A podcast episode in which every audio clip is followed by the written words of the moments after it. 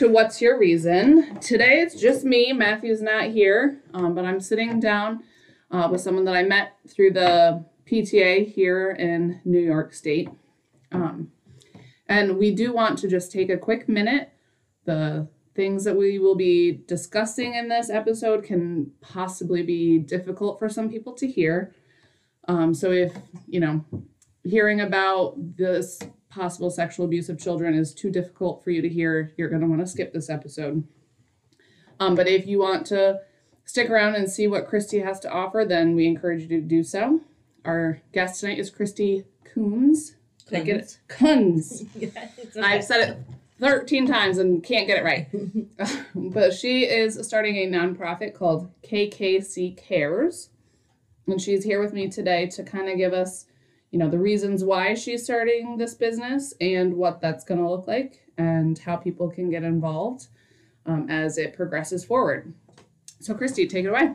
Thank you. Um, so, about 13 years ago, my daughter disclosed that she was being molested by my then husband. And um, when she disclosed, we called the police. We then the police called CPS and we went through that process.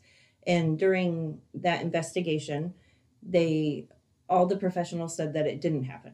That um, the detective in that case said when he passes, or excuse me, when his lie detector test was inconclusive, that it was the same as passing, and that he had been doing this for 20 years, and he knew that he didn't do it. And then the CPS, it was unfounded. Was your husband a respected member of the community? No, That's no. just so I mean, he was known because we, Sure. you know, we lived in the town we grew up in. You know, we Mm-hmm. both went to the same high school. We got married. You know, so like Mm-hmm. he was known, but I wouldn't say he was. It's not like he was a No. police sheriff or something like that, where you hear a lot of times respected members of society, they just kind of brush past it, but that wasn't the case. No, no, it was not. And so in that process, then we decided to have um, my daughter go to Four Winds, which is the local psychiatric hospital. And while she was there, she was evaluated and diagnosed with like 12 things, 13 things, and nine of them were not otherwise specified because of her age. They can't officially diagnose you with certain things. And, um, but they said it didn't happen. And I So, what was her behavior like at this time that she would have gotten all of these diagnoses? Um, she was being dishonest. You know, Mhm. uh, she was sneaking, you know, food and, you know, phone, and you know, she was, um, you know, sending inappropriate messages. You know, which is all things now. Which makes sense. Yeah, yeah. Looking back and knowing the signs now of And when abuse. when was this? So she was thirteen. What year was that? 2010 is the second time. So 2007. Okay. And so she was 13 at that time. She was saying it had started when she was 10. hmm Um, and so those are the things that stick out to me. But, you know, I don't know everything that she shared Sure. with Right. everybody while she was in there. But they said that she had trouble separating reality from fantasy. You know, every at some point in time that clicks for Mm. kiddos, and it never did for her. And that she every little girl has a crush on their father and then because this was her stepfather and because she couldn't separate reality from fantasy those boundaries got blurred and that that was why she said this Okay. and i believed and listened to all of these professionals Right. instead of my daughter and so she disclosed in may and she had been going to her own counseling Mhm. for years um, he and i had been going to counseling for years and so Prior she- to her disclosure. yes prior to Okay. Yep, like just like for parenting Yeah. issues and couple stuff. And she was going because her biological father was kind of in and out of her life, and just to give her a place to Mhm. digest that as well as life. Right. you know? 13. It's Yeah. hard to be 13. yeah, all this stuff that comes with growing up. And um, so with her counselor, her individual counselor. So she had disclosed in May, and in August, it might not even have been that long till she recanted. But in August, she, her counselor encouraged her to apologize to him, Oh my God. and she did. Mm-hmm.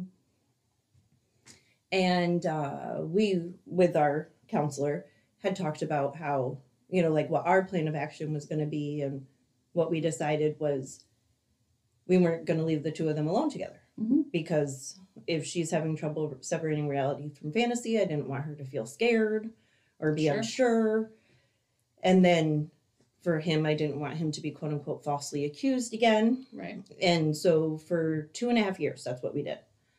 And this was not her biological father, but we had three children biologically together, Mhm. and she was the oldest. And so we were living life. We just made sure they were never alone together. So she would come and do a lot of stuff with me. And then when she was, like I said, it was two and a half years, she was about 15 and a half.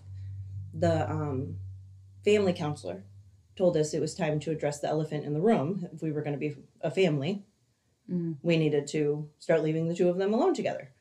She was good with that. He was good with that. So we started doing that. So at this point in her story, do you think that she started to doubt? Oh, for sure. Like she was then thinking, maybe I made it all up? Yes. Okay. Yes. Um, and so, like I said, we started leaving them alone together when I went to work and that kind of stuff. Um, but prior to that, you know, like grocery store, she came with me. You know, like Mhm. it just never happened. And um, it was August. We had gone camping, and so that summer there was just a few things going on in our marriage. Nothing to do with this, but just a few things going on where we'd you know been working on it for quite some years at that point in time Sure. but where i was like you know how much do you have to ask of somebody else to change you know and are we talking like changing your core to make this work or is it time to like kind of be like Maybe we're not meant to be. yeah this Right. just isn't fitting and you know it didn't have you know our household didn't have a comfy feel to it you Mhm. know at this point in time you know medication was happening for all of the big people in our house and you know it's like you know how much more and so i had called my dad and asked him if we could get together that week and talk and we did. And i talked about all the stuff that was going on and my questions and he said well we're, you know we're going back home and when we get home your sister and your brother and your mother are going to be there. And um, what morgan said happened before did happen and is happening again. Your dad said this. yes. Um, and so we're going home to talk. And i said okay. Got home and well to my parents home. Yeah. and then um so at this time my daughter had disclosed to my sister. And so she shared what had been disclosed and we um all had the conversation. And at that time what i did was decided i was going to say that we were going to have a trial separation. And so the children had already left the house my sister had arranged a sleepover before school started knowing what she knew Right. but giving that opportunity. Um, so I just went, said we were going to do that, and then went to my sister's house. And then I called my attorney the next day, and we had a conversation. And she said, you know, what she's already disclosed, she's disclosed. We can't. You have to wait till she discloses something new. So Mm. we, um, with the younger children, continued doing that. And after two weeks, Morgan just disclosed a new thing and um or n- several new things and so then i called my attorney um then went to family court filed the paperwork for a stay away in Mhm. custody then called cps and this time everybody believed morgan all the professionals the lie detector test was inconclusive again but this detective said that that's the same as failing whereas the other one said that was the same as passing um So frustrating. yeah, CPS did their investigation. It was founded. You know, we were served. I was served with papers, Mhm. and And wasn't that the worst part? Yes. Is that I got charged because this happened in my home. For our listeners, uh, I went through something very similar, and I won't cut in, but um, that's the most like terrifying. I was convinced that they were going to take her away from me because Big huge paragraph Right. in bold black letters and capital. and then I, I also I went to get a, a caseworker job years and years later. Uh, my daughter's 10 now and you know what I mean? And I can't because that something that he did way back then and because I happen to live in the same house, I now can't follow through on certain opportunities that I would want to follow through on because of that. mm-hmm. Mm-hmm. It's very frustrating. Yeah, no, and like you said, terrifying when Yeah, you get that absolutely. paper. Those papers, you're like, what? And you know, it got clarified for me, but I'm sitting here, you know, getting served by the sheriff. My children are all scared now because they're seeing, you know, like Oh yeah. And so but everybody believed her and then we were sitting down with the ada and um you know she was talking to her about different options like not different op- the plea deals the possibilities and all of that and at this time she's 16 and uh they shared with her that the reason why they believed her was because or one of the reasons why they believed her was because she shared again Mhm. and she would not have disclosed again if it wasn't happening, especially based on how it went the first time. Right. Well, that's very true. It was probably quite traumatic for her the first time. Horrible. Right. This poor kiddo. Yeah. You know, I, I can't, I think about that often, and her and I talk about it often, Mhm. you know, about what that must have felt like and how that was. And so the second time when we're doing this, this time, like I said, four kiddos. We've left our home. Mhm. We've now gotten our own apartment. I was homeschooling the children at the time, working super part time. You know, everybody has to be in counseling now. We couldn't share with the other children Mhm. what was happening. So for nine months, they just thought mom and dad were getting separated and divorced. We couldn't talk about anything else. But all of a sudden, you know, they have to have a supervisor on their visits, Right. but we can't talk about why. Right. So How old were they at the time? 10, 7, and 3, almost 4. So at least one. Of, Oh, the 10 year old was furious with me. Right. Furious with me because she knew all of something was happening. yes that the she- truth wasn't being shared Yes. and so everybody's in counseling you know we're going we're doing all of that and so we're going through family court and we have a hearing on a friday the family court judge gives him unsupervised visits for that saturday For all of them, including Morgan. no morgan is a, Okay. a non-issue because At this he's time. not her biological father. Right. So, um, and there was a stay away order granted, but he could have the supervised visitation time, and then he could have this visitation time unsupervised when this family court judge Okay. said so. So Friday at morning, we go to that hearing. At this time, I was still staying at my sister's. Go there, we get mail. It's from the Saratoga County Advocacy, no, Victim Advocacy Unit, and they, you know, say because of what's going on in your world. They list all these charges and everything. You know, we're here to be a support to you, blah, blah, blah, blah, blah. I was like, what? So I called them. They pretty much reiterate, reiterate the letter to me. And I'm like, so are you telling me he's being charged? And they're like, yeah.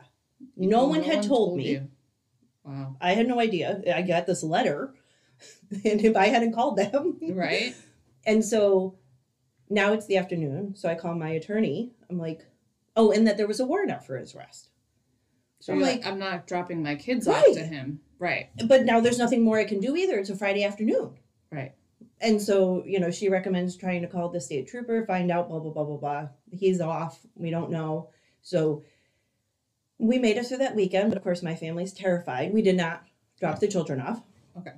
But my children, my family's terrified, you know, that his, that there's going to be some type of retribution. Yes. and all of those pieces. But I'm so now I'm at the count my counselors the next week or two, and I'm talking to her about how, you know, like CPS isn't talking. Like, how did the family court not know Right. that there was a warrant out for his arrest, and right. That's insane. how did CPS not know that? Because I called walk them. into a courthouse with a warrant and then leave a free person? That uh, that doesn't make any sense. No. no and so i was like how and so i'm talking to her about how how does this happen and who who communicates with each other how do you know who coordinates all of this and she's like you do But What?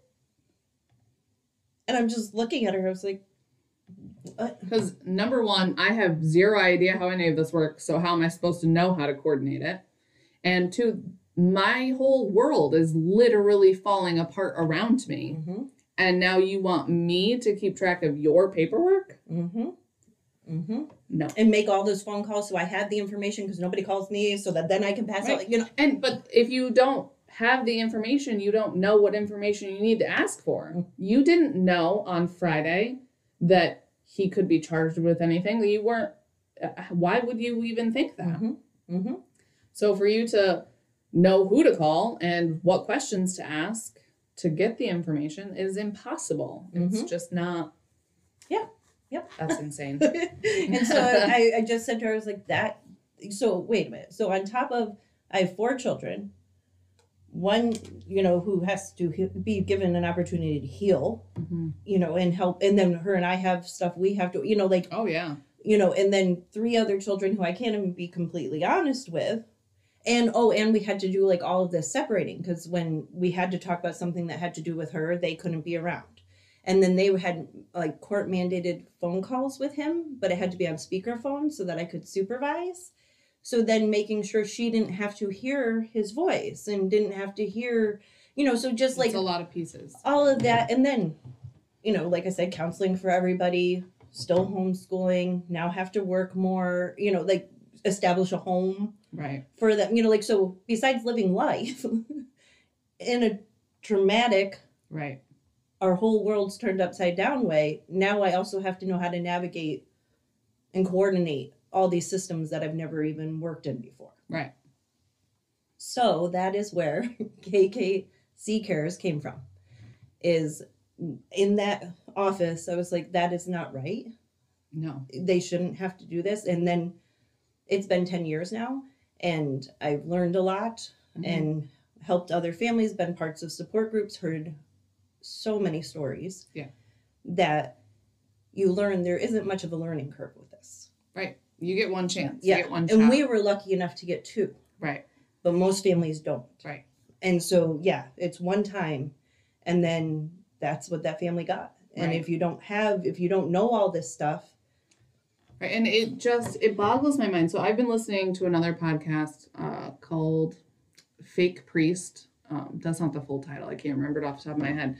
But it's basically this idea of this man who was bopping around the country, scamming all of these people, and he would get caught in every place that he was. and then go on. But because they don't feel that juries would care because these people got duped and it's their own stupid fault, he would just get a free pass or he wouldn't get arrested. Or if he did get charged, he had people so wrapped around his finger that they would pay his bail for him. You know what I mm-hmm. mean? Like, so he just gets to live this life and the court, in one instance where they had all of this evidence, well, the prosecutor decides that he's going to run for a political office and so they strip away all of his cases and so this woman who's in the middle of has gathered all of this information against this person who took 2 million dollars from her or something like that just well it just fell through the cracks i Mhm. don't know what to tell you it just Mm-hmm. are you shitting me like it doesn't make any sense like mm-hmm. this is your job. This is you're supposed to protect us. You're supposed to help us when our kids are hurting or when we're hurting and nobody cares. Mm-hmm. They're just there to do a job and I don't mean to say that the whole system is like that, but that's what it feels like. Well, yes, it definitely can feel that way. Yes, and and the way that I started talking about it is we have some missing pieces. Mm. There are some missing pieces in our system, and I don't in our systems. And the idea that advocates are not just a natural part of I mean, when I went through it, so there was a program called STAR, mm-hmm. and I can never remember what it stood for, but sexual trauma and rape or something like that, where like they would meet women in the hospital when they were raped or things like that, and children with sexual abuse, they would be involved and they would supervise um, because like parents aren't allowed in the interview rooms Mhm. with the kids.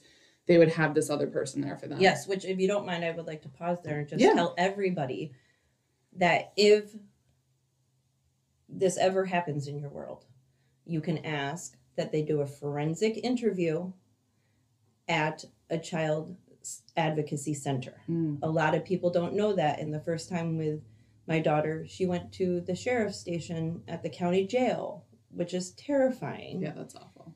And then the second time to an advocacy center where it was the forensic interview, which meant only one time does Mhm. that interview have to happen. Yeah, it's And everybody really, who's supposed to be there is there. right. They have a camera, so Mhm. they're all watching the interview happen, but they're not sitting there staring at your Mhm. child.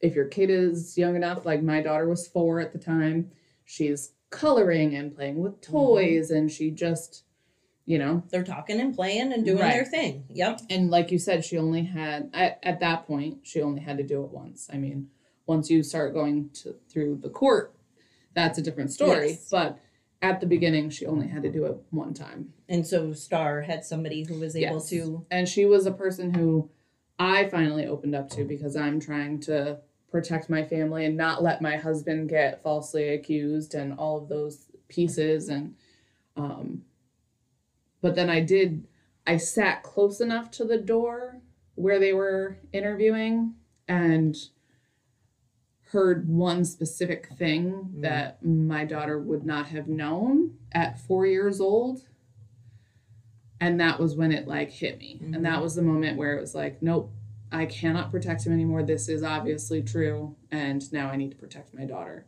because up until then i was denying it Mhm. because he had answers for everything right Mhm. he explained it all away and you know at that moment she the woman from stars was the first person that i finally was able to open up to and she literally held my hand through the entire journey Mhm. she went to every court date with me.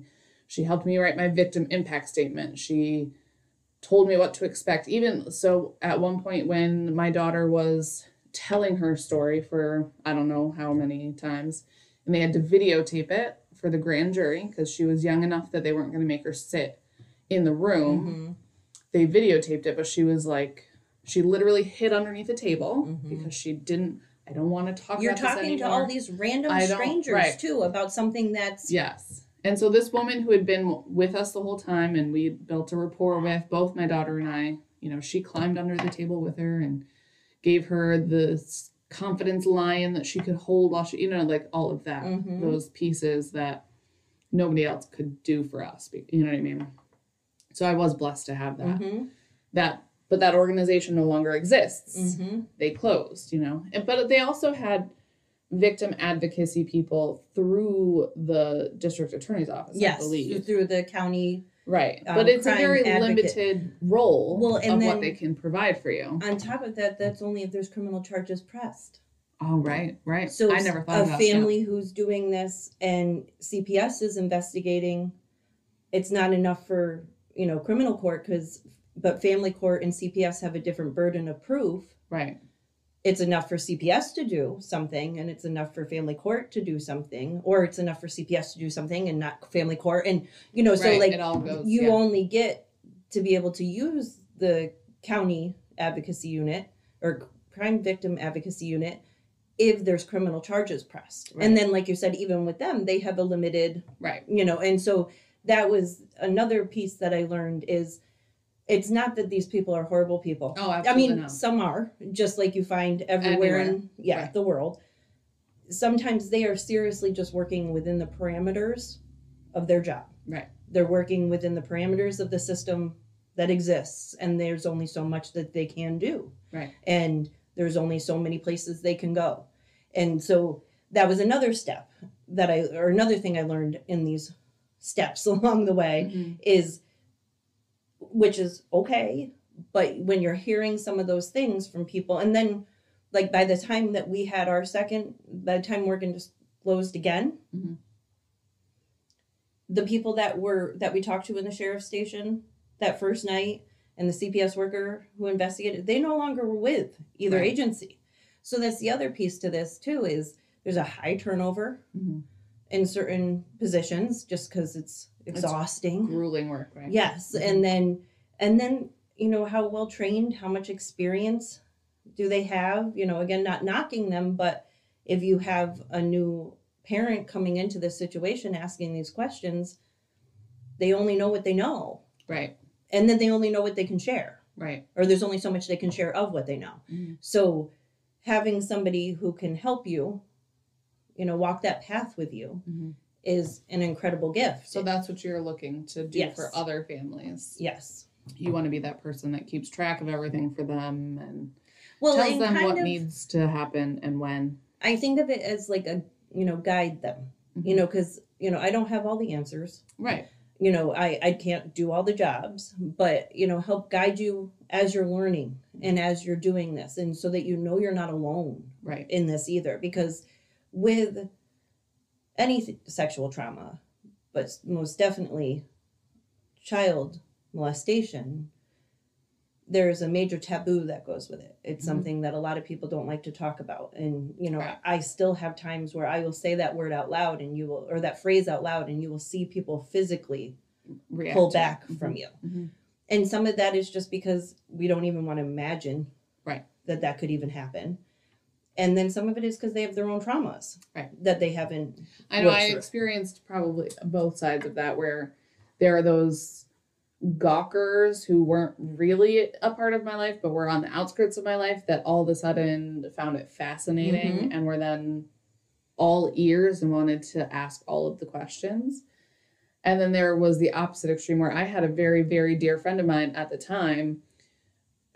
I never heard from her. She ghosted me Mhm. just like gone out of my life. I've never heard from her since because it was too much for her to Mhm. handle.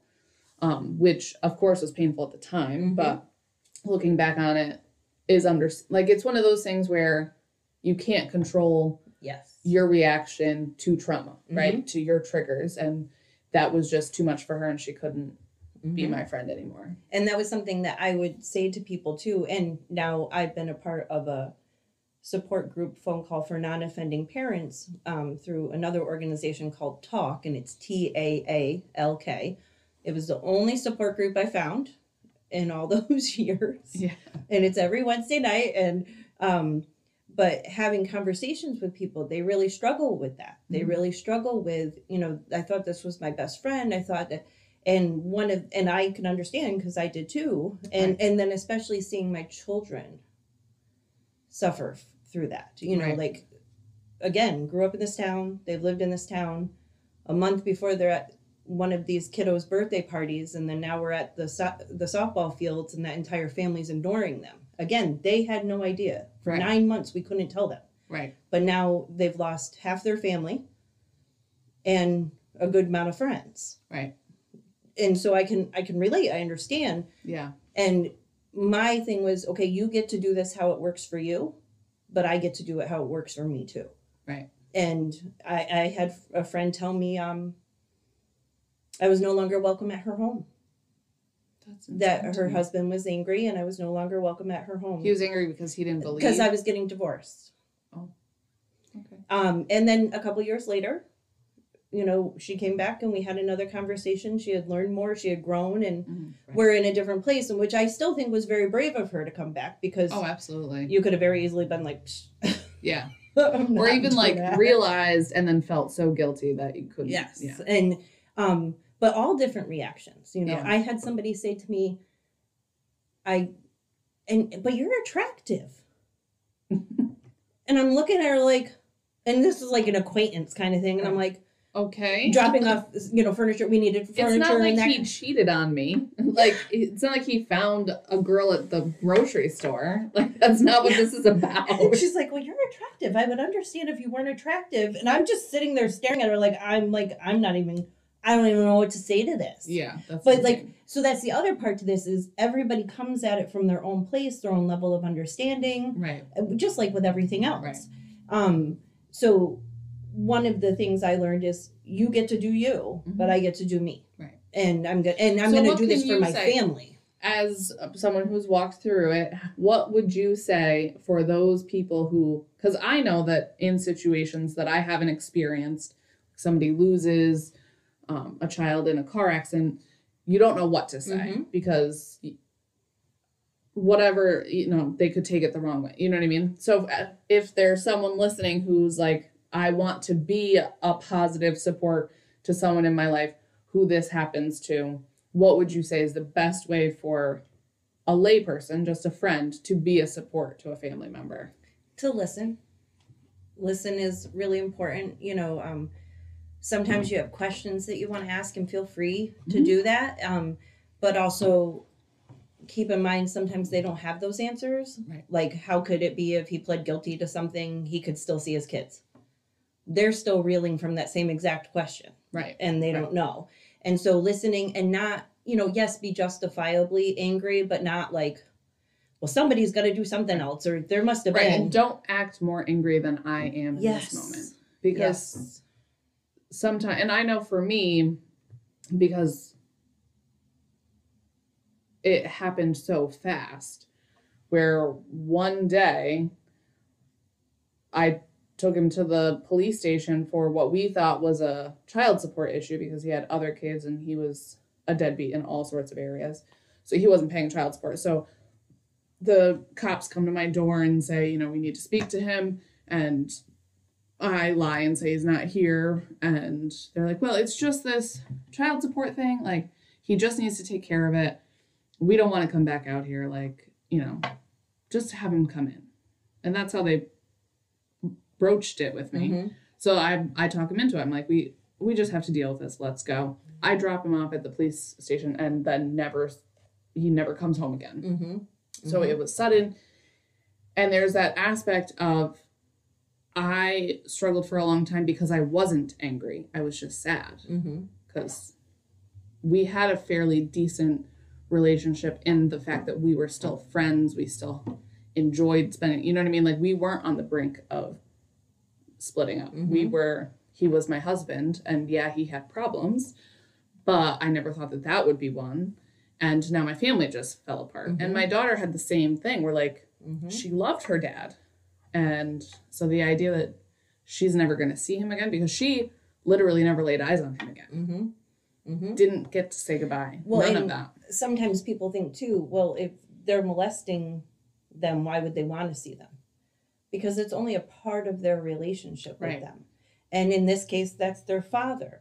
Right. You know, they love their dad. Yes. And, you know, um, in our situation, there was the um, three younger children loving their father, Mhm. and that was encouraged and supported in our home. And we talked often about how, even with the three of them, they're all at different places with their father. Mhm. Like now they're 20, 17, and 14. And everybody's at different places in regards to their relationship with him. And you have to give them room to be there. You, you Right. just you that can't was one make thing them with my daughter, you know, especially at the beginning where, you know, she would be like, Well, I miss him. And I'd be like, You know what? I miss him too. Mhm. You know, I'm sad too. And it's okay to be sad. It's okay to love him. But, you know, he's just not safe for us to be around. Mhm. You know, those kinds of things where, and I think that that, I don't know, she was so young that, I don't know, part of her kind of turned him into this like,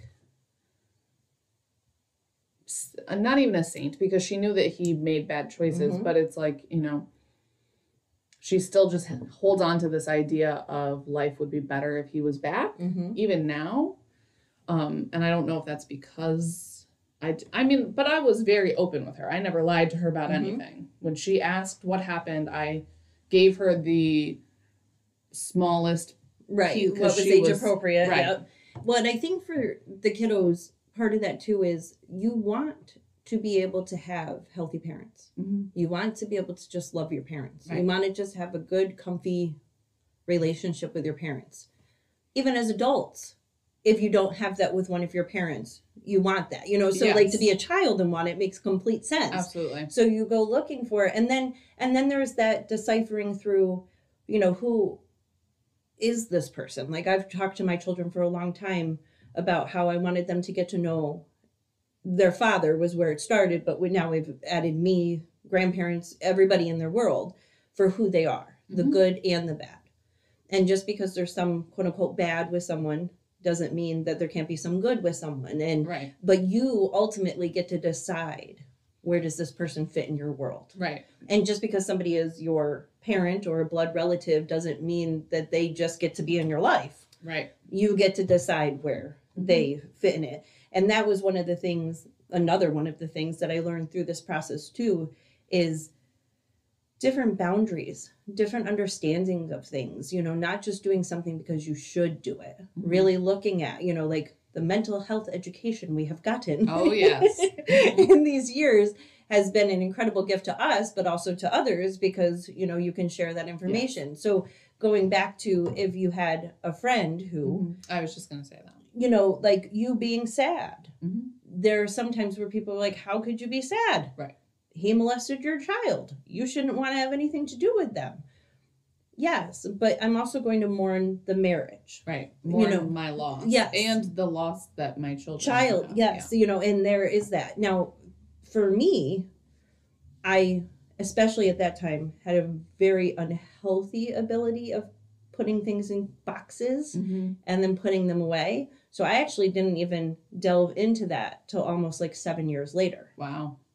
Where I let myself really go into. Mhm. And then I was able to look at now, you know, yes, there were parts of him that I loved, but again, we had been working on many things, you know, and right. and at this point in time, from what I can see, you know, he is with someone who is a very good fit and has been a gift to my kiddos. You know, so if they do have to spend time with, you know, finding those gifts. And so Mhm. like if your friend is able to come up with those types of things, don't attack them for them. Mhm. You know, like right. listen, but still share your and then if you can't do that right now, that's okay. But be honest with that too. Just be like, you know, or I can only do this for like 10 minutes, or I can do this only once a week. You Mhm. know, like you know, know yourself enough to be able to put those boundaries in place for you Sure. and respect what boundaries they put in place. And then if they're not able to, because sometimes if they're in a trauma, it's all about them and that's okay.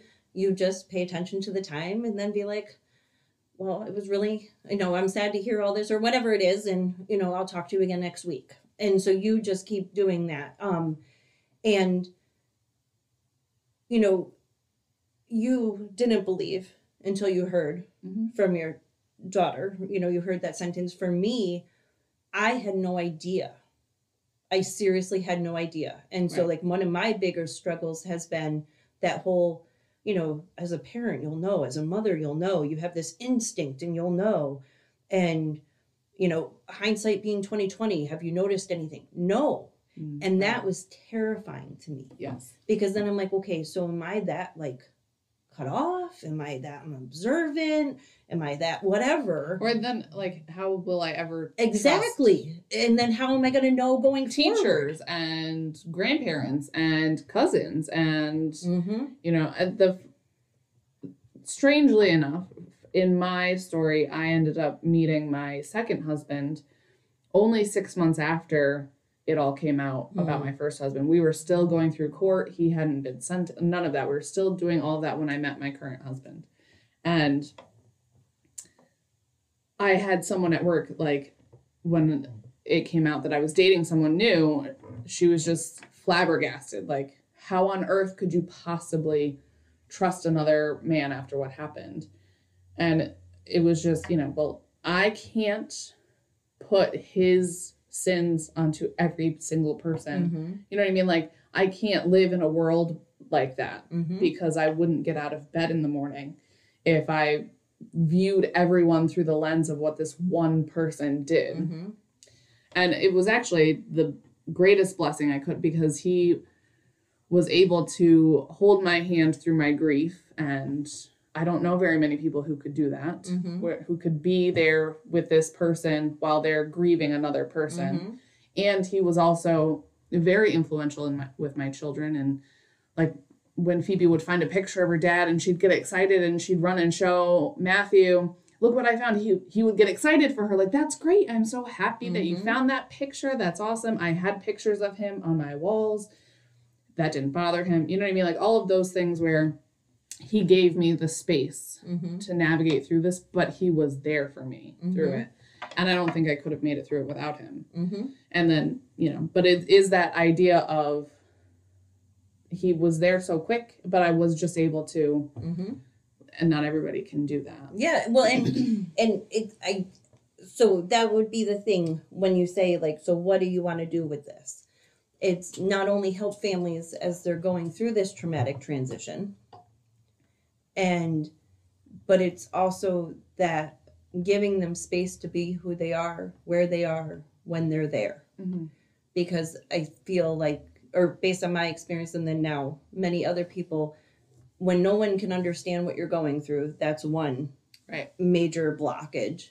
And then the other is then people will sometimes, for the first time ever, think about what would I do if I was in this situation? Because it's not something we think about Right. typically before. We see the commercials that tell you these are the signs of, and that whole stranger danger thing. Right. When 90% of the children who are molested are molested by people they know and trust, not a stranger. Right. So you just like what we've learned as a society or what's been shared with us in public service announcements is only so much. Right. So you have that hurdle and then Then also not to mention the fact that having someone who is at these appointments with you, mhm, because when you go through that level of trauma, and this is well documented, well studied, your brain shuts off. yes. My brain is no longer able to function at the IQ level that it has always functioned at. Mhm. I it's amazing that I got here with shoes on my feet. Mhm. That's the level of survival mode that my brain is in right now.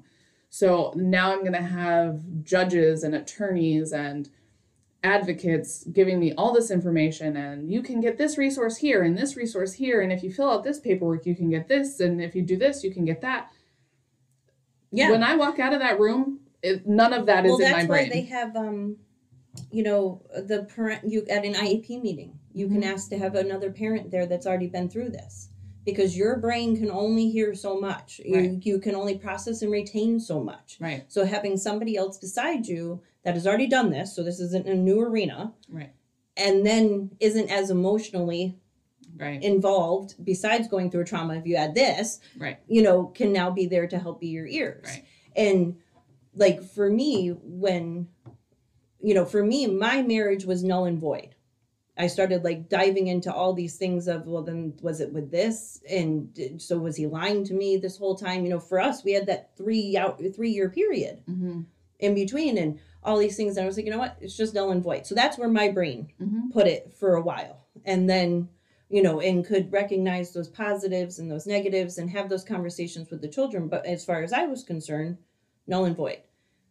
That is a totally different situation than when you experience. Right. But if I put on you, well, how could you even have Right. wanted, you know, so my hope is that this will be an advocate as well as a liaison, but then a support too. And so that's a lot of roles to kind of play Sure. in this situation. So when you're saying like how can others help, you know, you're in a place now where you have worked through Mhm. and you're ready for and you'd like to do something that helps other families while they're going through that. When you're first going through it, I wouldn't recommend that. No, no. you're not ready to do Right. that. Mhm. But you maybe, you know, can join a support group call and get that support. You know, like so helping guide people. Right. And also understanding the idea of, and I think that you could really be valuable in this area as well. So I have been through this trauma, and even at the time, I knew that I wanted to do what Robin was able to do for Mhm. me for other people. I knew that obviously it wasn't happening in that moment, but I wanted to. And like Mhm. that was my initial, like, you know, light silver lining in the situation. Um, but having someone to be like, okay, well, let's really dive deep and let's understand what level and what boundary Mm-hmm. you have at this moment. And it can change, it can Mhm. fluctuate. Whereas I'm, I don't know, five years out from it, I have a lot more strength behind me now than I did a year out, right? Mm-hmm. And to even be that kind of person where, like, Mhm. I'm so excited that you want to be a part of this. Let's figure out what will work for you without traumatizing you more. Mhm. but also giving you that space to be able because that is part of healing right taking my For some people, yes. and helping you through similar pain can be healing for me so let's find a way for you to be able to do that while it's still healthy for you Yes. Because then there are some people that once they get through it, they don't ever want to go back. Right. That's okay too. Absolutely. You know, and, and sometimes I'll have people be like, Well, I couldn't even imagine after I want to be done. Okay, and that's okay. Like it doesn't make you a bad person because you don't want to go out and you know, lead the charge.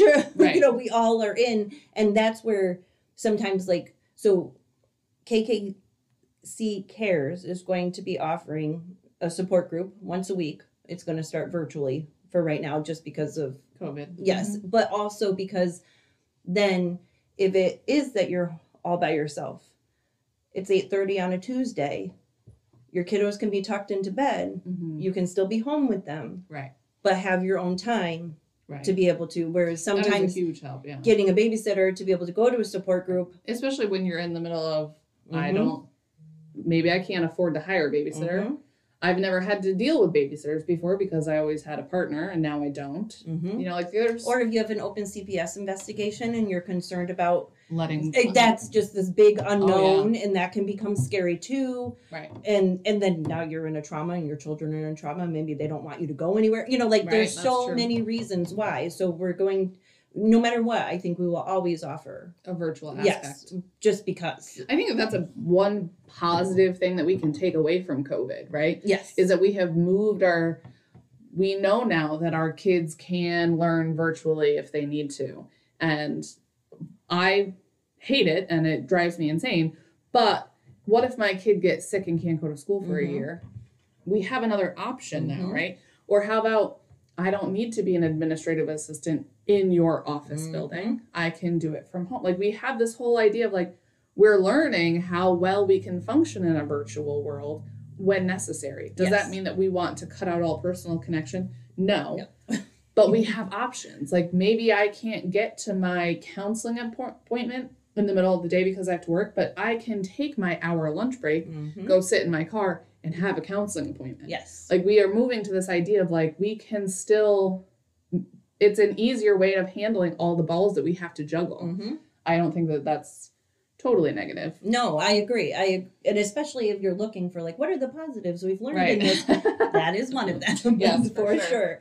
and then the advocacy and the liaison part of it are you know helping advocate for you Mhm. until you're and advocate with you you know not doing it for you necessarily but advocate with you um, but it sometimes it will be for you because Right. that's just where you're at at that time Right. and that's okay and then um, be a liaison between those different agencies for right, you kind of keeping come track of yes you need to fill out this paperwork right now. yes And we need to fill out this paperwork right now. And we and need we to can call, do it together Right. And we need to call this person right now and we need to, you know, and Mhm. hey, by the way, don't forget you have that court date tomorrow. Mhm. I'll meet you there, kind of a thing. and the strategy too because not illegal like i'm not giving legal advice i'm Right. not doing but you know being able to have that conversation because if you're paying your attorney an hourly rate some of that you're not going to talk about Right. with them because you're not wanting to do that and they have a specific job to do but calling and saying you know i'm not sure how we can word this but you know i'm Mhm. concerned about dot dot dot right. well, I've talked with other people and this might be a way and how do you feel comfortable and kind of even I've had clients where they um are having a meeting with their attorney in the next few days. And they're like this is what I'm thinking but I, it's so jumbled how do I put this Mhm. into words that And makes also, sense to my attorney? What questions am I supposed to ask? Ask. Yes. because that's the you have to have a certain level of knowledge to be able to ask the right questions and if you a are not thinking clearly or b just Don't know. genuinely have no idea and then there's also that aspect of there is a huge population of people who don't have the mental capacity on a regular day Yes. to be able to understand. So to have someone be like what questions do i ask? Okay let's brainstorm a list. You can walk in with this piece of paper. Write down their answers if i can't be there with you. Or if i can be there with you i'm going to write down the answers while you're just sitting there listening or Mhm. whatever because And and another piece too is um that just because the professional said this doesn't mean you have to listen. That's Okay. a whole new concept. Sure. I believe professionals. right. Without, I, I came from a place where if this is your job, Of course. of I'm course gonna- you know what you're doing. Right. I have no idea. That's so I'm true. going to believe you. Right. And again, not saying you don't listen, but they're functioning from the place that they're functioning Right. from. Even like in a medical standpoint, asking for a second opinion. Yes. You know what I mean? Like, Yes, which you don't always think you can do that with a counselor or whatever. And I tell people all the time, no, you get to go in and interview that counselor. right. You get to decide is this a good fit for me and my child? Right. And and then with, you know, like if you're talking to CPS, yes, hear what they're saying, but doesn't mean you can't ask questions. Right. You know, but some people find CPS scary. And then especially if you go back to, you know, like being sent to the principal's office brings out fear in you Mhm. any other form of authority is going to do the same and now you're traumatized but so sometimes too the advocacy is that you have rights Mhm. your family has rights Yeah, and yes that's you have to work in the system but you still get to have rights in the system you don't have to hand over all control because a lot of this feels out of control Right. so this gives you a chance So is it something that you are working with families primarily with the sexual abuse aspect? Or are you branching out to domestic abuse? well or- right now our mission statement says for children or families that are being um, going through a traumatic transition because of child sexual abuse Okay. That is what our mission statement says. Um, and you know, helping And them go is from enough of a focus Yes. where you will be very busy. Yes. Yes. and helping them go from survival to thriving Mhm. because that's the other part that's sometimes missing is like just like we know what does grooming look like or the signs of abuse look like okay but then what do we do after Right. so yes now we've made it through court Yeah, that's but what do we do piece. after The woman who helped me through that time, I met continually met with her for a year. mm-hmm. even though the stuff was kind of done, I she was still a support for me. But and the only reason why I stopped being with her was because her business ended. You know what I mean? Um, but like having that piece of like, okay, now we have to put our lives back together. Yes. And and not only just put it back together because that's the other thing is sometimes people will talk about well, you know, we're never going to have this again or you know, at holidays we don't do this again. Mhm. Yes, you're absolutely correct. Or that friend and you are never going to go out and have lunch together again. Yes. But now you get to write what do you want it to look like. Not only you don't have to just take the scraps that you've been given Right. and put That's that beautiful. back together Right. you get to write you Yeah. get to design what do you want your life to look like? What traditions do you want to have with your kiddos? How do you want your home to feel when you walk in the door? Because often especially if it is someone in your home or in your inner circle who have molested your children you've been groomed too. Right. you've been conditioned too and usually there's some type of abuse that goes with that whether it be mental emotional you know physical there's usually some type of abuse that went with that. So it's not just a healing for the child. Absolutely. it's a healing for the entire family. Right. and then usually or i shouldn't say usually and sometimes even a little bit further out from the immediate family. It's your with your fam your parents your you know and so our mission is to help victims but direct and indirect victims of because that's the other piece that's sometimes missing is it's just who The it child. happened to right. but not all of these other pieces and that's their support that's Right. their Especially because like in your case and my case, there was other siblings involved who now have lost a parent or their Mhm. relationship with their parent has changed dramatically. Or they Um, have to learn this stuff at a much younger age than they Right. ever should have had to And we still, my son was only 18 months old when it happened. So obviously he had no idea. And he wouldn't, if I showed him a picture of his father, he wouldn't know who Mhm. he was.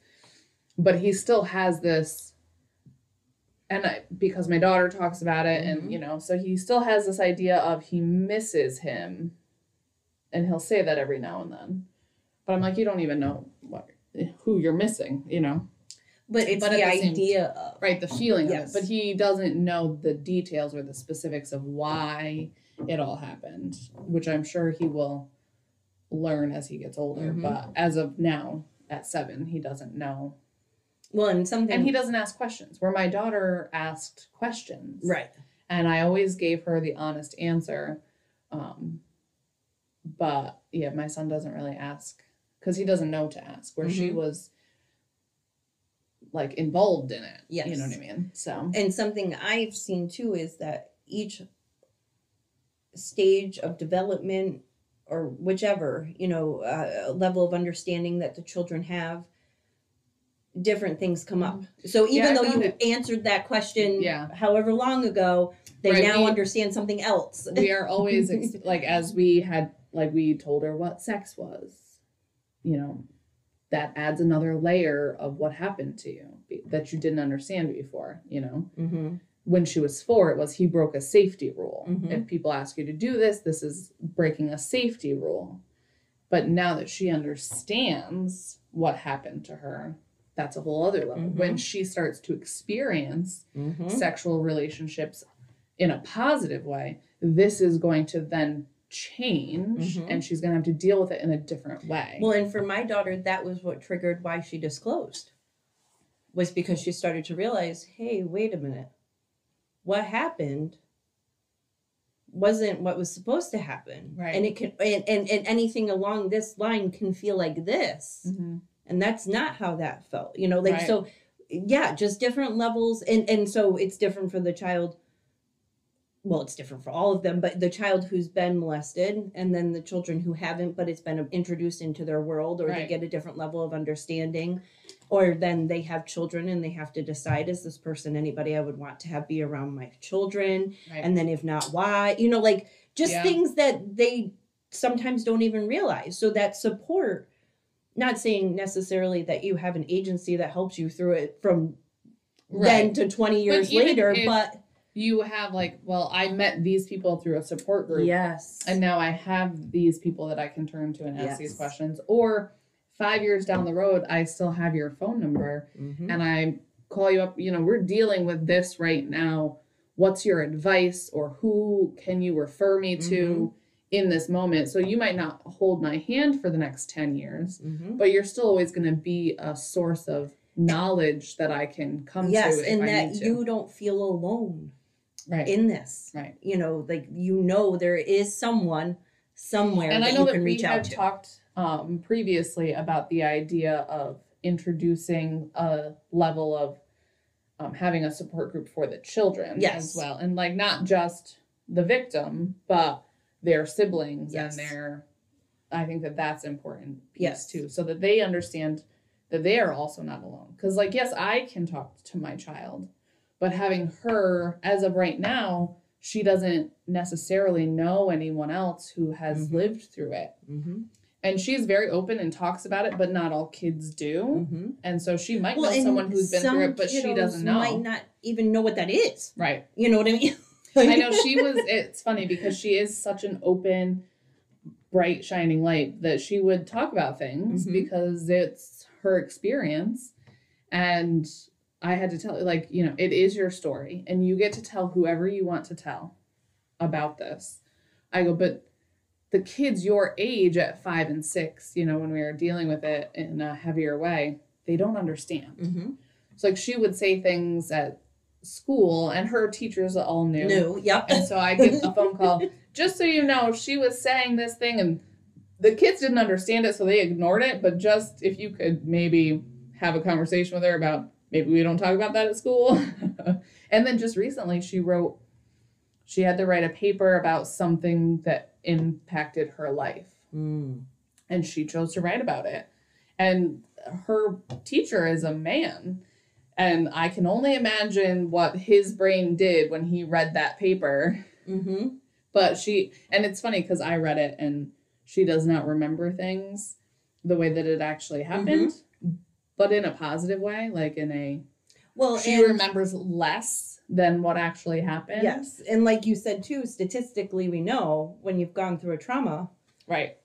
what you remember is Right. going to be fragmented, and you might put together this story from Tuesday and this story from whatever, you know, like so. Yeah. And then thankfully, yes, she was young, right. Yeah. and and yeah, has her own level Yeah. of remembering so I was, and I was kind of relieved Mhm. when I read it. I'm like, all right, I like your version of events better than my version of events. Mhm. So until and I will never lie to her. So if she asks Mm-hmm. questions as she gets older, I will tell her the whole entire truth. But until that time comes, I'm happy with letting her sit with her Mhm. miniature version of events. Mm-hmm. Yeah, most Yeah. definitely. Yeah. And so, yes, we would like to have a support group for the kiddos.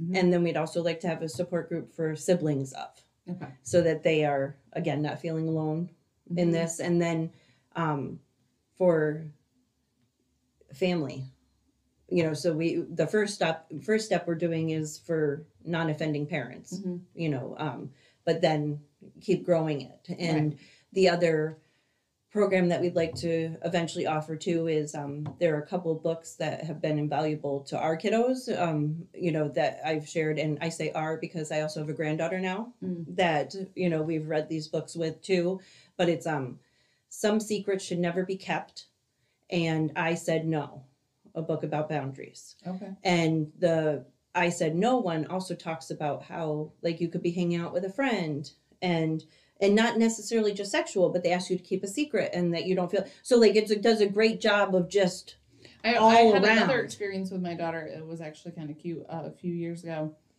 Um, oh, so we had this is so silly, but she was struggling with like finishing books. So we had this competition, her and I, mm-hmm. and where like whoever finished their book first was gonna win the competition, and you Mhm. know whatever.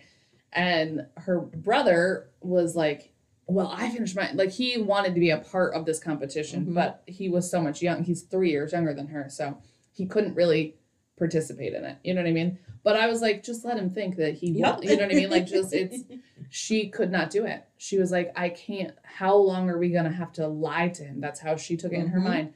It makes me feel so yucky inside that we aren't telling him the truth. And I was like, well, I'm not gonna ask you to not then. At Yeah. that, you know, good job using your voice right? I was like, you go ahead and you tell him whatever you need. You know what I mean? I'm not Mhm. gonna be the person that tells you to keep quiet, yeah even though it was something so, So, silly. yeah I wasn't gonna discount it. You know. Mhm. yes And we also in our house we talk a lot about so my my husband, he's big Vermont, you know, hunter and grew up in a military family and so like he'll play with the kids and or he'll even there's a couple of instances of like we really value language, right? Mhm. So if you're tickling the kids and they say stop even though they're laughing, yep hands off. Yep. Immediately. Done. Until they say, tickle me again. Just done. Mhm. Because it teaches our girls that they should expect when I say stop, that everything that's happening stops. Mhm. And we're teaching our son that when a girl says stop, no matter if she's acting like she's enjoying Mhm. it, we're done. Yep. Done. Yep. And then also, my husband says a lot, you know, you're crying like a little girl. I'm like, whoa. and the first time I did it, he was like, oh, oh, yeah, you're right. yeah I'm like, those, the way we use our language influences how they see themselves and how Mhm. they see other people. So if you tell him, quit crying like a little girl, Mhm. this is what you're, wow, I never thought of it like that. It's like, well, yeah, like these are the things that if we want to change the next generation, it has to start with our everyday language, Mhm. the things that we expect from them. And then we have to hold ourselves to that same standard. I'm not going to say to you, no means no. But then when you tell me to stop in a, like, this is Mhm. your physical boundary or I don't like this, then I need to respect that and honor it because that's showing you that number one, you should expect that the people in my life are going to honor what I say and the boundaries that I put down. And also, I need to do that for other people. Mhm. Mhm. It's, and that's a hard lesson because it's so ingrained in our culture, especially those of us of a certain generation and higher, where that it's just normal and we don't mean anything by it, but that's the mindset. Like Mhm. that's where that comes from. Yeah. And when we look at how, you know, we've changed the way we speak about African American people and how we Mhm. speak about uh, the LGBTQ community. Like we don't use certain terminology because not I mean, yes, it's offensive, but why is it offensive? Mhm. You know what I mean? Like you don't we don't say the word retard anymore. You Mhm. know what I mean? Like I can't tell you how many times I've heard people get called out because they use that word where it's like we all know what you meant by it Mhm. and it wasn't that big of a deal, but if you're using that word as an insult, what is that saying about an entire Mm-hmm. subsection of our population? And we have to pay attention to that. Yes, yes, and so that's what one of our programs will be eventually is getting those books and putting them in every library and you Yeah. know youth serving organization but also the next step is to have those community classes Mm-hmm. where we can have those conversations and get that education out because just like with everything that you just talked about until it starts being talked about we don't know Right. you know and we right. have It's to not that my husband was ever trying Mhm. to be belittling because he's probably more of a feminist than I am. You know what I mean? Like in Mhm. his mind, the women should run the world because men have fucked it up so far, you know?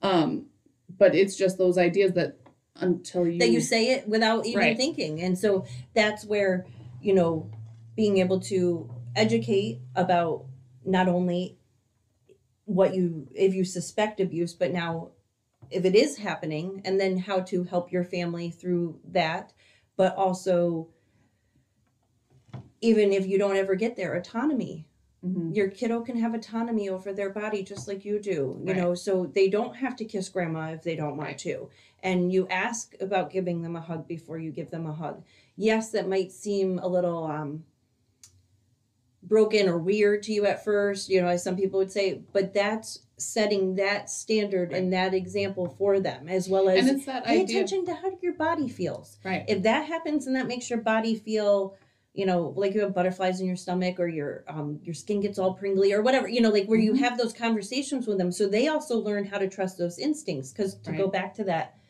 concept all the way before what had happened is i had shut down so much in order to survive in the environment that i was in Mhm. I wasn't paying, you know, like I didn't have any of those instincts. None of those things Right. were happening. And that wasn't because I was some bad person or a bad mom or because I dropped the ball somewhere. It's because I had unhealthy stuff Mhm. that I was working with and hadn't And also, healed as from. women, we are conditioned Conditioned, yes. to well, that's some of my unhealthy our stuff. Yep. instincts down and well i don't want to hurt somebody's feelings Yes. or i don't want to so even though i'm uncomfortable i'm just going to and what's my it. role as a wife what's my role as a daughter what's my role as a mother you know like Yeah. yes all of those things so when i say unhealthy i don't necessarily mean like some big trauma in my Right. life but those were unhealthy things that i had put in my world. And then there were some unhealthy things that were from traumas. And you know now all the time you don't have to you know if i'm if i ask my children for a hug i'm their mother i love them they know that. Right. but i ask my children for a and, hug. and it's also the idea of you know the pendulum has to swing Yes, all, all the way, way. back you know what i mean? So You are the first person ever that has said that that I haven't talked about with him first, but I say that all the time. yeah We have to swing all the way to the other side Right. to then come back and find our happy middle. right so we and like in tv shows and stuff they make fun of the whole like oh well can i put my hand on your shoulder because we the whole idea of consent is a Mhm. hot topic right now and we laugh at it but there's a reason why we have to go that far because then at some point it'll level out Mhm. and if we teach our children this awkward way of like i'm going to make sure that you consent then at some point in their adult life they're going to find that happy medium Mhm. of like you know they're going to be in a relationship where you know things happen naturally without asking the question but they have to have that understanding first so let's make it as awkward and blatantly obvious as possible so that they learn those lessons Mhm. as they get older Well, and also be, so that they know because kiddos have to do what adults tell them. right That's what they, you know, like that's how. So if they don't hear something else that that tells them that they get to say, "No, I don't like that." right Yes, there could be as minimal as you have to eat all your broccoli, but it could be as maximum as. now my youngest my youngest daughter she's notorious she's only three but she's a spitfire. Mhm. and from the time that she understood what a kiss was she refuses to give them to anybody. Hmm and she will not accept them. So we'd be like can I, like we'd come near she literally smack you in the face like stay out of my bubble. I said no. Hmm no. And she didn't she wasn't very verbal at the beginning either but you'd come up for a kiss and bam right across the face because that's her boundary. All right. So now we got to wait for you to come give us a hug because hmm she wants no part of it. Hmm and when you ask, you know, like what's the other thing that you would um a lay person, you know, like when you're having those conversations with your friends, it would be, you know, to try and encourage them to go to counseling, to be working with a support group, Right. whatever that may be. And so now whoever's listening to this knows about KKC Cares and you can, you know, recommend them to us or recommend us to them too. But the oh, I lost it. You were just saying the bad oh, so sometimes people also struggle with you know, because this happened, this is why my kiddo does this. hmm And what do I do with that? So like your daughter smacking Right. you know some parents might be like that is totally unacceptable Right. you know i don't care why they don't get to hit blah blah blah Right. blah blah three years old still finding the words Yes. still learning and but then you can also flip that to you know well they're doing you know are they doing this because of this because Right. of this because I went of through this that a because lot of this with my oldest because she was my oldest.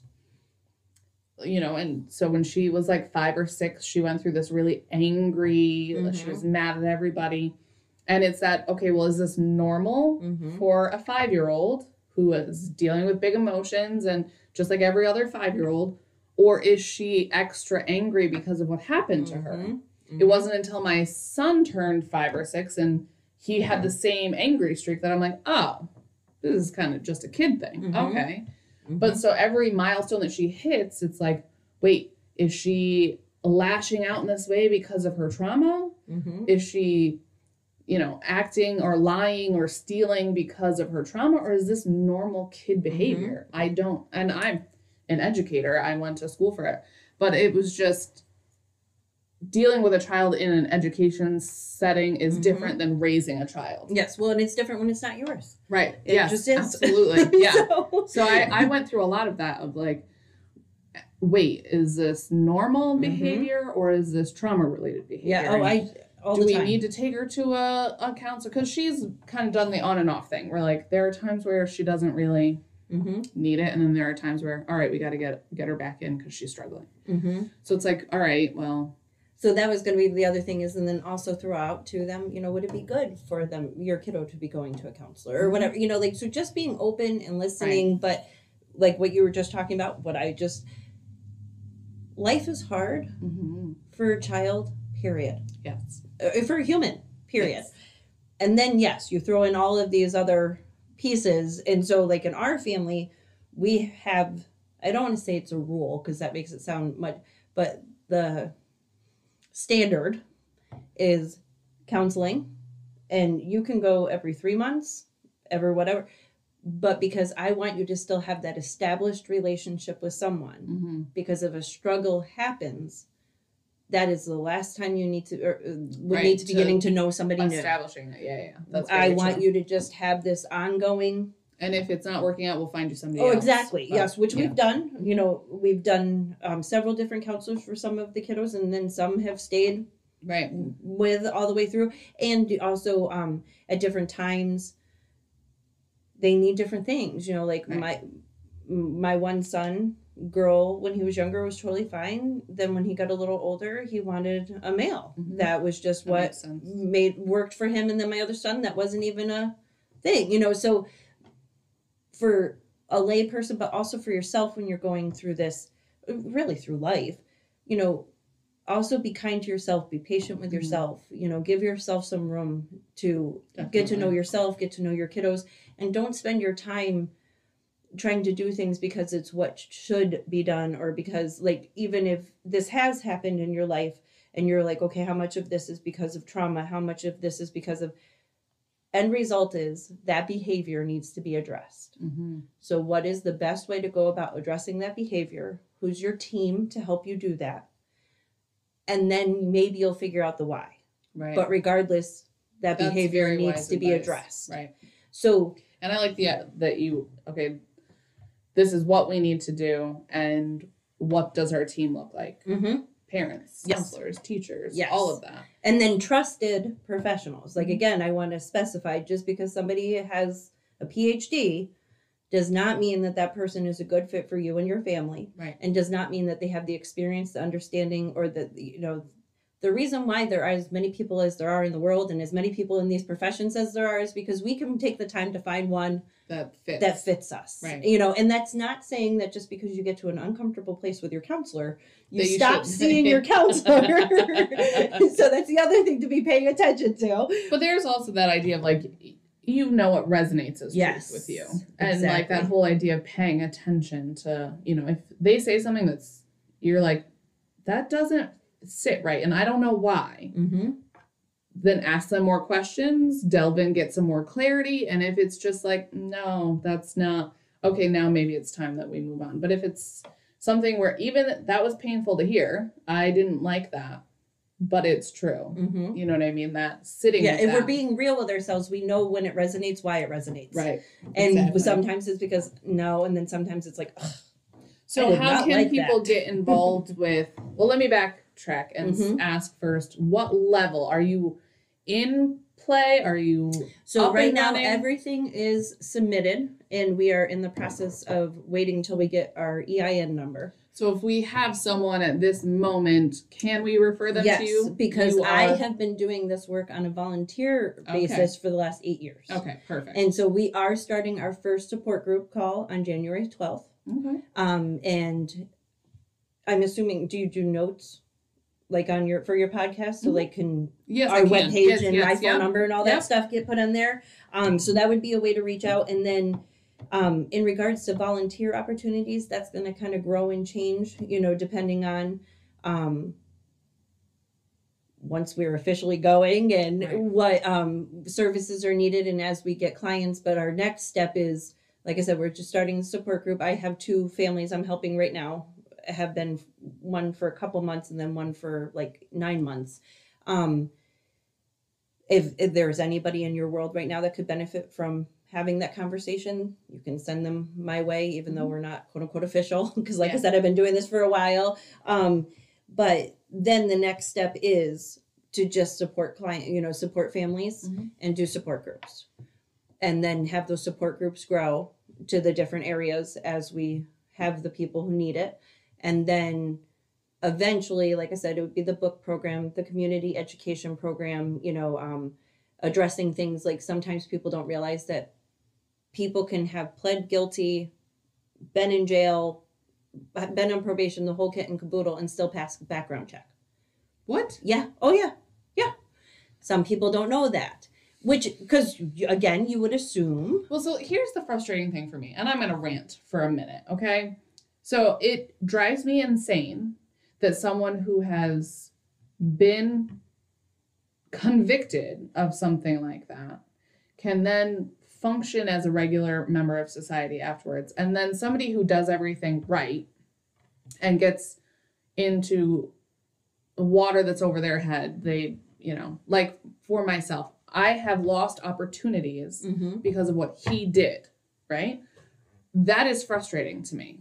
That as somebody who didn't make that mistake, who didn't tear apart a family and lives, I am suffering the consequences because I chose to marry someone that I didn't, you know, like I didn't choose to marry a pedophile. You know what I Mhm. mean? Like it- wasn't on his dating Yes, profile when you were taking, whatever. You know when I mean? you were Like making your vows, you were not doing it to a pedophile. you Right. were doing it to yes, yes. So, like the idea that my life is hindered, but his might not be when he gets out of prison, that's disgusting. Mm-hmm. That makes me so angry. And even like we've talked about more in depth of your story and how, like, what actually happened to him makes me so angry. Mhm. Like, that's not okay Mm-hmm. whether he was related to her or not shouldn't matter. She Mhm. was a child and he was her caregiver. Mm-hmm. Who cares if they share blood? Mm-hmm. She trusted him. You trusted him. And he, what was it? Probation? Um, he was arrested or charged for and arrested, charged with and arrested for sexual abuse in the first degree, sexual abuse in the third degree, and endangering the welfare of a child. But he was able to be prosecuted for the third degree and endangering the welfare of a child, which are misdemeanors. The first degree is a felony, the other two are misdemeanors. So if he had been found guilty in criminal court, he would have spent 30 days in county jail, according to the ADA. Um, and then, so one of the things that she talked with my daughter about was um, that a three years probation. And she said yes to that versus Right, the which trial. makes complete sense Mhm. on behalf of your. But the idea that the choices were thirty days in prison Mhm, or three years probation is disgusting. mhm. And the idea that that is what I honestly, when I walked into this situation, that's what I expected because that's what I've heard. Where, like, I had a friend in high school whose stepfather got three years in jail. That's what I was expecting. In my case, it ended up being different. They charged him with 11 fe- felonies, and the plea deal that they offered him was 18 years in prison. Mhm. That was the plea deal Mhm. because he was looking at 75 years consecutively it ended up he got 12 and a half but still i i was shocked that he Mhm. got that much time because i am used to hearing that story where they Well, and that's also the other part, which I don't know where we are in time, so I don't want to go off like Oh, on this fine. whole other other tangent. But that's the other part that I've learned in this is, yes, there are laws, and judges make decisions based on those laws. But they're also open to interpretation to a certain extent right that different counties, different towns, different states Mhm. have different ways of doing it. We do not have a federal database. So if somebody's convicted and on probation in Pennsylvania and comes to New York, it's up to them to inform which which yes, they do. could violate their probation and blah blah blah blah blah. Yeah, but somebody but- has to follow through on that and da da da da. Right. There's no federal.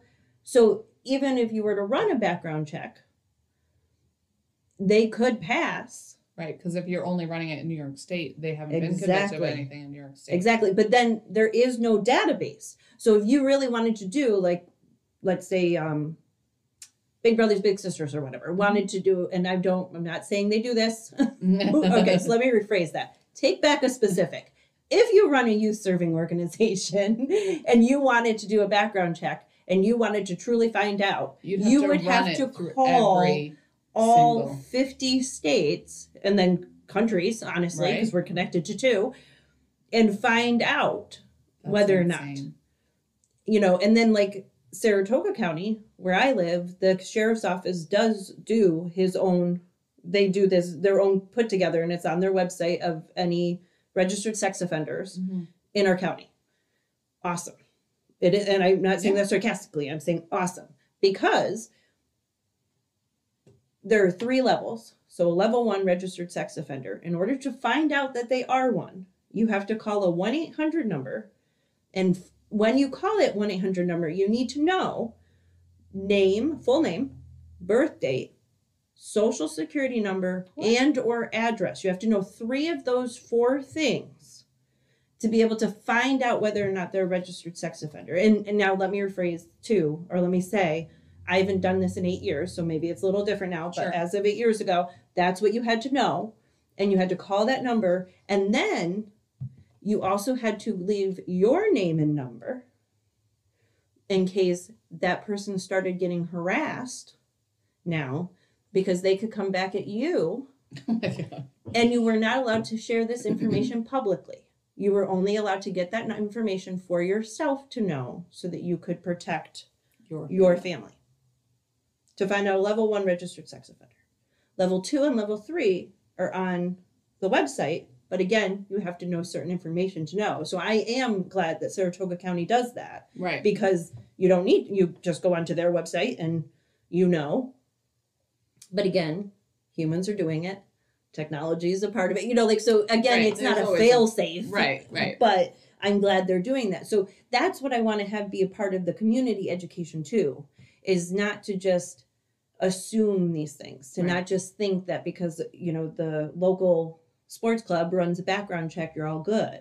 right Now, what the answers to that is, you know, how you go about changing that, what does that look like for each community? That's going to be a community based thing, but nobody knows it. right So you're not, you can't do anything about something you don't know anything about. right yes. and so that's another component that I would like to do. Obviously, the first and foremost is helping the families, that as they're going through. doing- yeah You know, my first goal was helping me and mine, and then now to share what we've learned and help others. Well, I think that it's a beautiful organization, and I think that your heart is evident in every piece of it. And I thank you for going through and following through on all of this. Uh, I mean, it's something that I've always wanted to be involved in, but just couldn't figure out how to do it It because it doesn't years. So it actually exist. You know what I mean? So you said, well, if it doesn't exist, we're gonna make it, right? And I think that that's fantastic.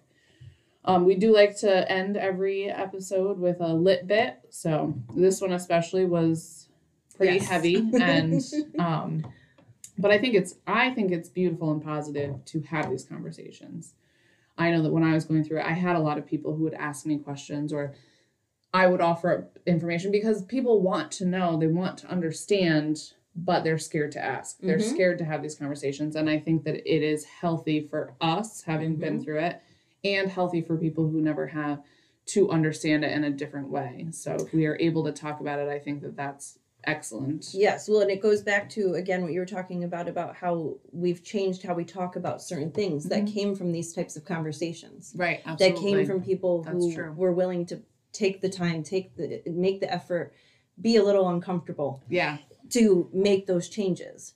It's the same with this, you know, and and there's an organization called Darkness to Light that helps people with um sexual abuse um but mainly focused is the child molestation but i've always loved that name Mm-hmm. because darkness to light we need to bring this out of the darkness Right. and into the light because that's where it gets to live is in the dark scary place Right. And as victims, you know, it's not our shame. Mm-mm. I should not be ashamed of what happened to my family. My daughter should not be ashamed of what happened to her. And the more we can talk about it, the more we it is in the light where it's not something that needs to be hidden and people can't know or they're going to think poorly of me. mm-hmm. Because 90% of people don't, right? Mm-hmm. most of us have been sexually molested or been sexually abused in well some the way. statistic is one in three girls one in seven boys by the time they are 17 years old will have been Yeah, that's so yeah there's a good huge number of us of yes.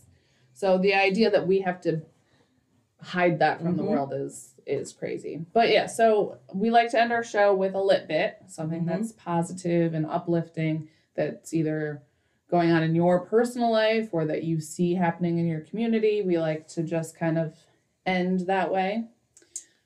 Um so something positive in my life and something positive or and or in my community um, well in my life uh, often for many years people would ask me how are you doing and i'd answer by telling everybody how my children were doing mhm. so i'm working on talking Okay. about myself beautiful. not just my kiddos um, and what is positive in my life right now is seriously this that this is actually happening. Like i said this is eight years in the making and we have an incredible board and it's a group of people that i met like along the way of doing all of these other things and then um, from one of them her name is adrian she's been on your Okay. podcast she And I'm pretty sure that we call Adrian out on almost every single episode. we bring it back to Adrian Gliha, always makes Yeah. an appearance.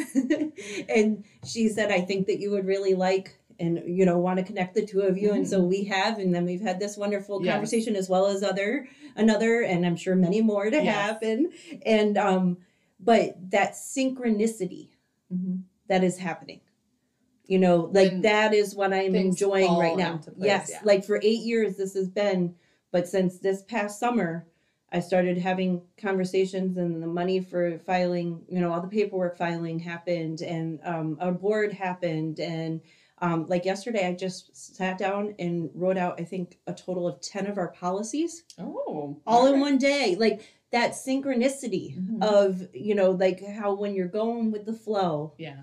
You just get to swim along versus feeling that like you're swimming upstream. That is happening a lot right now. And That's then beautiful. hearing my children you know talk about and like i said i have a granddaughter and she is seven and she'll say so are you doing kk's cares work? Like and i'm Yeah. like yeah. And then she's like can i sit on your lap while i do it? And i'll be typing and she's you know learning to read and everything and she's you know saying letters or that word is that. And um and then my kiddos knew I was coming here today and everybody said good luck and you know like went about doing but they all have helped with paperwork or given me their Yeah. opinion. I asked all of them before I came on here, are you okay if I talk about you know our story Yeah. is there anything that you don't want me to share?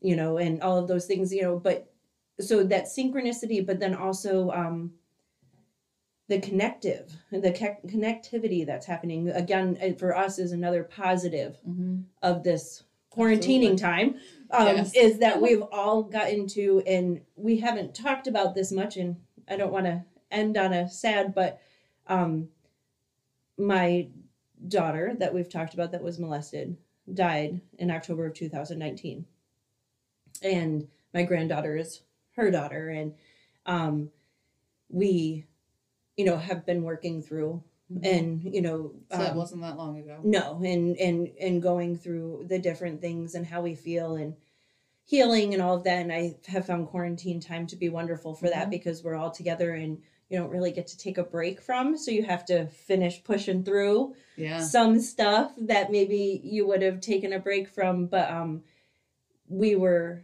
sitting on the couch today uh my daughter my other daughter and um, my granddaughter and i and we were watching the great bake great Mhm. america great, Great britain British yeah Baking baking show Mhm. or baking show and so we were all talking about different cakes and everything and um, my granddaughter goes sometimes i have where you know like my brain is really quiet and nothing's happening and i'll have a song happen she's like you know so i've been hearing the song she's been watching the zombie movies on disney Mm. that are Yeah, musical yeah. shows she's like you know I, it's sometimes the zombie song or the greatest showman or um I don't even remember what else she said. She goes, and I, I really think that that's mom. I think that that's mom, you know, helping me hear a song.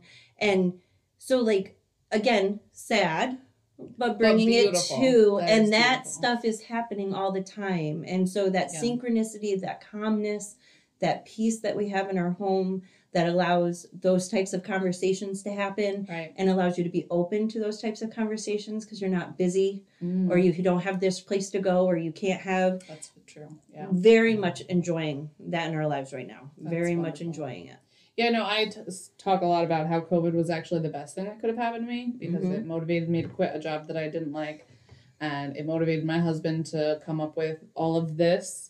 And just because I'm the president of the PTA and I'm a sitting member on my church board and I run the Christian Ed and I do all of these things that take up my time and I love all of them and I Mhm. enjoy doing them. But I was forced to stop. And so our summer together was just beautiful. You know what I Mhm. mean? Like we just spent so much time together that and it really taught me what's important Mhm. moving forward. What am I going to sacrifice my time for? Because it has to be important if I'm going to do that. Yeah, and that's what I've been really talking to my children about as well as myself and then others in my world. But, you know, everybody talks about, you know, when we go back to normal. Mm. Okay, but you get to decide what that normal is going to be. Right. You've now gotten to see what it feels like with all of that taken away because it just was. It just was wasn't a choice, but now you get to choose. Right. How much of that? And what feeds yeah. you? Yeah. What do you, what feeds your soul? What do you want back in your life? Right. And what do you not want to have Absolutely. back in your life? And that's an incredible gift. It is. It it really is. Mm-hmm. so my lip bit for today, um, this holiday season was a bit tumultuous, I guess, with you know COVID and kids being in school or not being in school, and are we gonna go see uh, 90 year old grandmother or not, you know, all of that stuff. Mm-hmm. Um, but I just, I have gathered together a tribe of people in my life that I just like we kind of pod together where there are only real social interaction mm-hmm. or just these same people, right? But it's just the level of because I'm that friend that's always I'm the first phone call when you need something because I'm I'm happy to be there and happy to do it. And I have these friends now that check in with me like Mm. what do you need? What can i do to make your life better?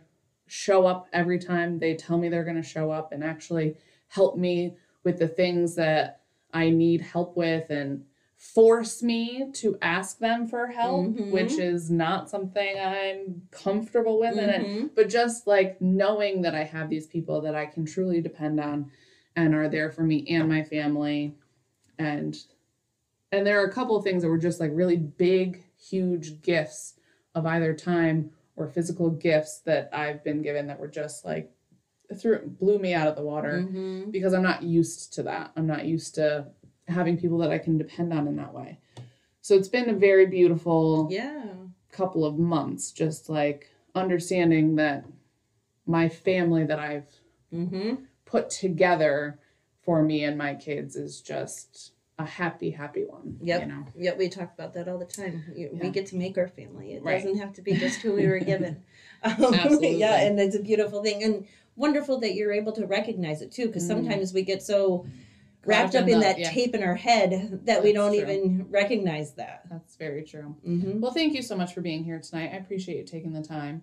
And we did run a little long, but that's all right. I think that we, uh, there was no point in that conversation that we could have stopped. You know what I mean? well, thank you very Yes. much. And I have to say, this was very much more comfortable than I ever thought it would be. This is my first time ever doing this. So thank I you know, for it making it. Actually, Comfy. kind of fun, right? yes. I don't know that you'll go back and listen to it, but Probably, even though I so uh, you mentioned that the hate, hating the sound of your voice. voice I've, recorded. Oh. I've been doing a lot of research on chakras. hmm and I don't know where you stand on I'm Eastern familiar, kind of things, yeah. but I I don't know much about them, but I've been kind of gleaning.